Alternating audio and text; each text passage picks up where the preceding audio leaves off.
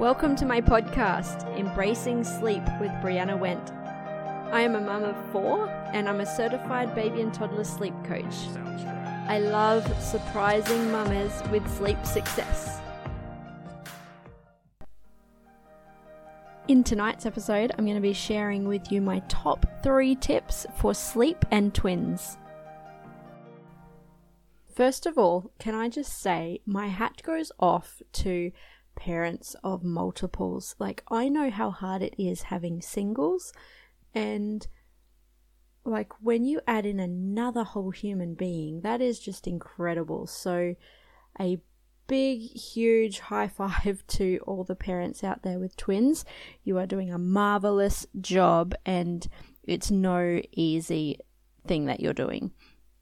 So, I want to share with you my top three tips, and my first one is the main one. So, and I was actually talking with my cousin about this um, because she has twins, and we were talking about sleep and twins, and we both agreed that on this on this top tip that I'm going to share with you. So, th- and that is to treat your twins as two individual babies. They are unique, or toddlers. They're two individual humans. They're going to have different temperaments, so different personalities. They're going to encounter different sleep issues. They're going to encounter different medical issues. And while identical twins, you know, they might be more in sync and fraternal less so, but even in saying that, that like they are two different babies. So I recommend when I am working with a client with twins, I'm I'm essentially giving them two sleep plans because we've got two little humans that we need to improve sleep. And you know, sometimes one will sleep better than the other. So it's just a matter of treating your babies as individ- as the individuals that they are.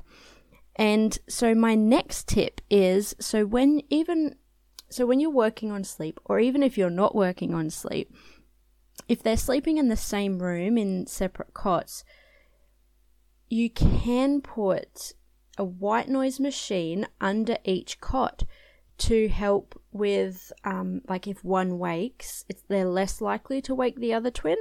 So it's it doesn't always work that way, but if the white noise is at 65 decibels, which is the recommended um, for promoting sleep, then you could pop a white noise machine under each of their cots, and that's going to help them be less likely to wake, wake each other. So that's tip number two. And then tip number three, actually, before I go into tip number three, I just want to pause and say that sleeping is actually learnt over time. So it's it's a neurological quite like sleeping is neurological. It's why this is why we work off corrected age for sleep because it's a neurological development happening. Whereas feeding is an instinct. So solids won't be um, you you don't use the corrected age for like introducing solids because feeding is instinct. It's a biological development and gut the gut actually develops at the birth at birth. So why this like this is why we work on birth age for feeds and solids is because it's biological whereas sleep is neurological. So sleep is corrected age and feeding and solids is bio- more biological. Um, sorry, feeding, yeah, is more biological.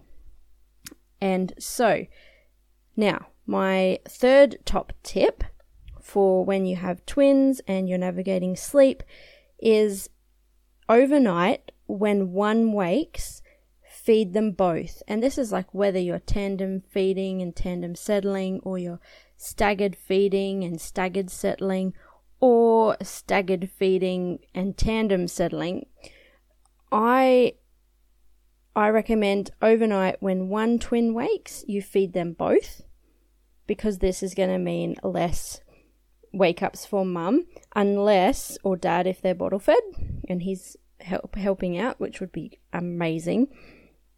Um, so yeah, unless I, I would recommend overnight when one wakes, you feed them both. That is, unless one is waking excessively, then you would resettle. So I hope that was helpful for the parents of twins out there. Like I said at the start, you're doing an amazing job and I if you ever need any more support, I'm more than happy to work with you to help you come up with solutions if you're struggling with sleep. And yeah, all the best. You can reach me at www.lullabyandgoodnight.com.